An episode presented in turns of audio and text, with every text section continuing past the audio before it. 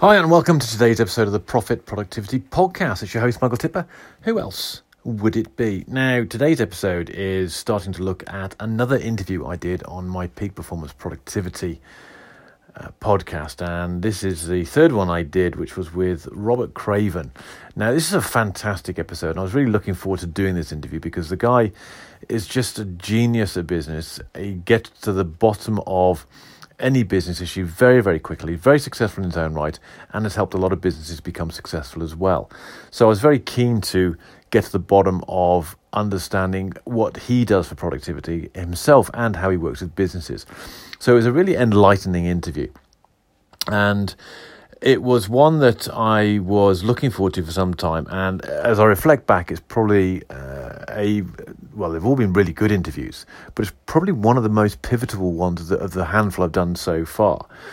So we talked uh, essentially about business goal setting and planning, and in the context of people running their own business, he says the business owner is both the problem and the solution in any uh, small business, particularly.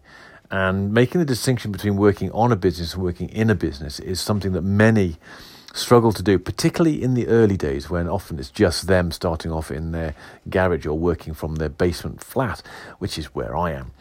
Um, so we had a really good co- conversation about the accountability, the ownership, and the responsibility of business owners to be aware of when they're working in their business and when they're working on their business. And it was a really good uh, eye opener for me. It's not, uh, it's something I've heard before, but it's always worth uh, being reminded of it.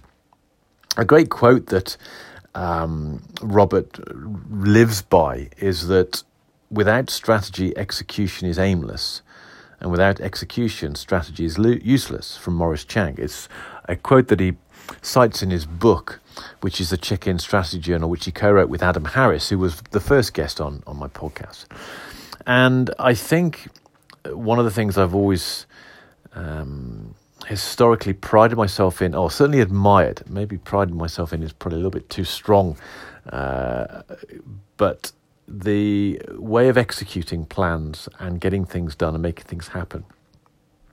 I've always admired people who can do it, and I've always aspired to try and execute really well when I do execute. And it was a really good reminder to see that quote that it's okay, it's okay being able to get things done, but if there's no real strategy um, to that, then it's just aimless activity. And similarly, um, the it's no good having plans and ideas if you don't actually make them happen. So that resonated with me as well. Now, one of the things that I was really keen to get to the bottom of was um, planning. How Robert does his planning because he's known for meticulously planning stuff and then meticulously executing on them. And he talked about uh, having a, a forward looking view of about three years and knowing exactly where you want to be in three years' time. And from that, tracking back. So, if you want to be somewhere in three years' time, where do you need to be in two years' time? And then where do you need to be in one year's time? And then uh, work that back. So, eventually, you get to the point where this is what I need to do right now. And then that keeps uh, when you knock that domino down, you knock the next domino down, and basically just keep knocking the dominoes down that you will have identified having tracked back from three years all the way back to wh- where we are today. And it was really interesting to see how he recommends that you fix your goals. You don't let them shift with time. And I know that's something I am very guilty of, but you set something in stone, make it happen, and then pick the next goal. Now, I think there's a lot of value in doing that, not least for creating the identity that when you set yourself out to do something, you're going to do it. Now, there is this balance about being too rigid and not be not being able to or not having the flexibility to react to changing circumstances. And so there is a balance there. Um, but I know from my own experience, I sometimes will, will go with the wind. So I try something, then something else comes along. But I know when I've actually set something in stone, rigid, and gone for it, it's extremely satisfying, extremely, extremely rewarding. And actually, it puts you in a state where you want to do the next thing. And it's a real good state to be in. Um, another thing that came out of this was this concept of making sure that you schedule the activities that you need to do. It's no good just having a to do list and trying to knock things off the to do list. It's that is prone to other things coming in. Just being, it's very easy to add things to a to do list, but we've only got 24 hours in a day. you can only do so much in the day. And so when you identify what you need to get done and then plan that in your schedule, so there's a fixed time for that particular activity, then it is more likely to get done. And it means that when stuff comes in, you're much better able to either fend it off or reprioritize accordingly. Um, he talked about regularly planning. Every year he does his own planning. He's got a three by three grid where, um, for each of his goals, his personal life, career, and business, he has one year, two year, and three year goals. Um, and a key factor of his goal setting process is visualization, actually projecting yourself forward to three years and thinking about what would I do on my normal day in three years' time and then contrasting and comparing that to what the day looks like today. And that mental contrasting creates a, uh, I think the term I've heard before is the necessity to act. It's a real powerful process, and it's one that very successful people do regularly. It highlights the gap, and the closure of that gap creates the motivation and the incentive to actually go and do something about it. Um, Robert's a very thoughtful man, uh, very very deep thinker on these things. So one of the things he also recommends is this reflection, and on a annual, quarterly, monthly, weekly, and daily basis, reflect and ask, well, what have I done? What could I do to make things better? There's a whole other host of other questions he asks as well, but essentially it's that. He also gets into the thing about enjoyment, and I know Robert's very big on making sure that he does things. First of all, uh, he talks about thousand dollar hour tasks, so he doesn't get sucked into trivia, and also stuff that he enjoys because it's all about quality of life. And so, asking those questions: um, What did I enjoy about today? What did I enjoy about the things that I did today? And it's a powerful question to ask, and I ne- I've never thought about asking that. I always, I always know when I've had a good day and I've enjoyed it, but I never really start focusing on creating my days such that I enjoy them. Um, Another big thing that guides Robert is values. And I think this is something that we touched on lightly in the interview, but I think it's really, really important. And this is about having a clear set of values. And I know uh, one of the things that confused me in the past was their importance until someone sat me down and explained exactly what values were about. And what values does, it basically creates the framework which you can make better quality decisions. If you're very, very clear that fun is a key part of your work values, and then you find yourself working with someone who isn't fun, what do you do? Well, you let them go. You let them go. And I can remember someone gave me that example many, many years ago. And I then used that myself. I was working with someone and it had stopped being fun for a variety of reasons. And so I let them go. They weren't happy about it, I must admit. But that's another story. So, being able to decide things, knowing your values, is really, really important.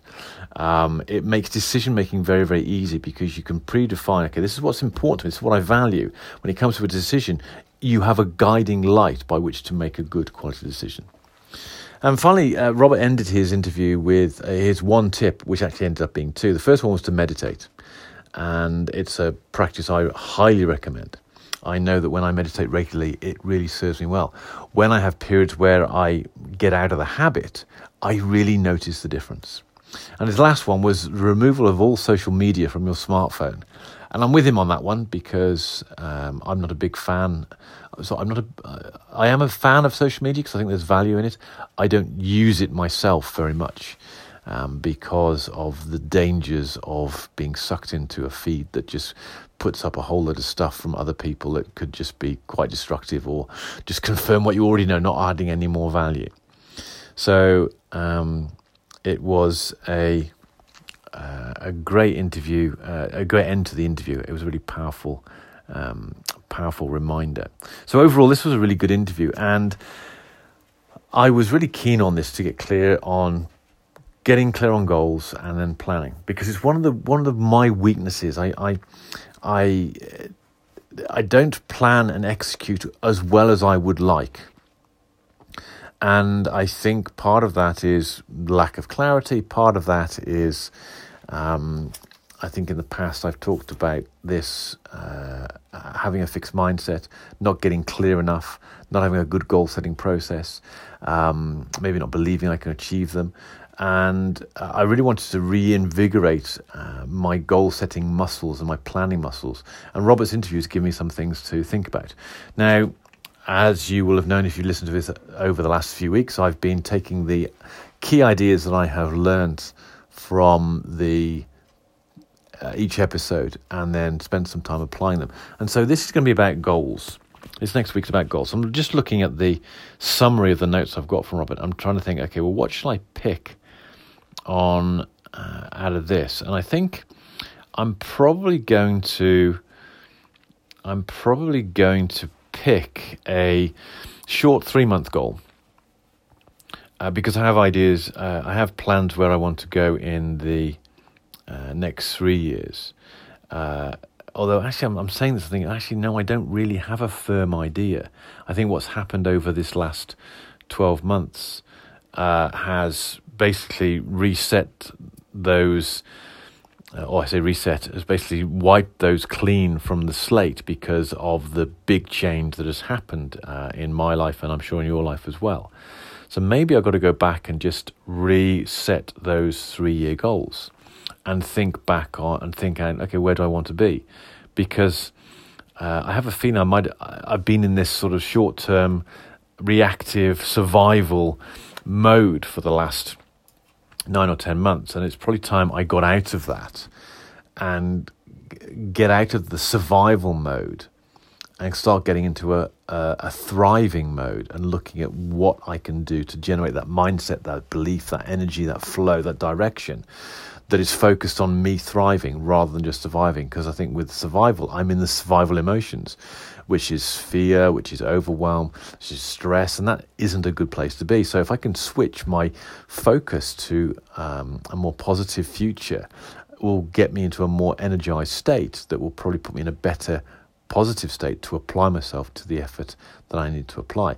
So I think that's what I'm going to do. I think I'm going to spend some time going through over the next week or so, getting clear on where I want to be in the next three years, and then planning back and working out how I'm going to be, uh, how I'm going to get there. So that's what's going to happen. Now it's uh, this week is my birthday week, so it's a good time to maybe sit and reflect uh, as I add another digit onto my age and see where I want to be in three years' time. So, yeah, maybe that's a good time to do it. So, that's today's episode. Until tomorrow.